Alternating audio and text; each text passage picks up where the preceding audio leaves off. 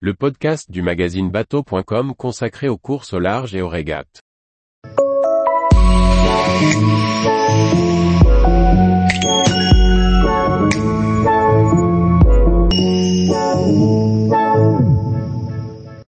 Golden Globe Race 2022 23e, une femme en tête de la course autour du monde.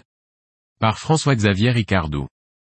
Après 164 jours de mer en solitaire, Kirsten Nescheffer vient de franchir le Cap Horn en tête dans la Golden Globe Race 2022 23e.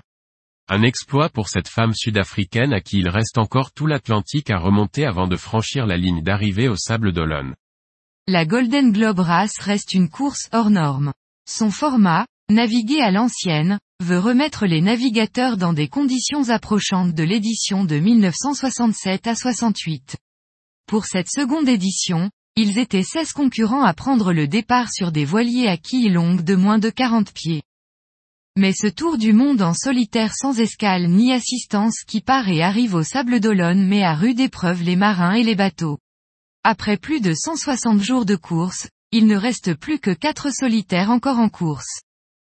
Toujours bien placée dans le peloton de tête, Kirsten Nescheffer, la sud-africaine de 40 ans, vient de franchir le Cap Horn.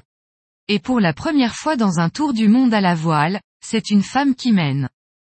Aujourd'hui, cette femme possède 300 000 d'avance sur le second l'Indien Abhilash Tommy.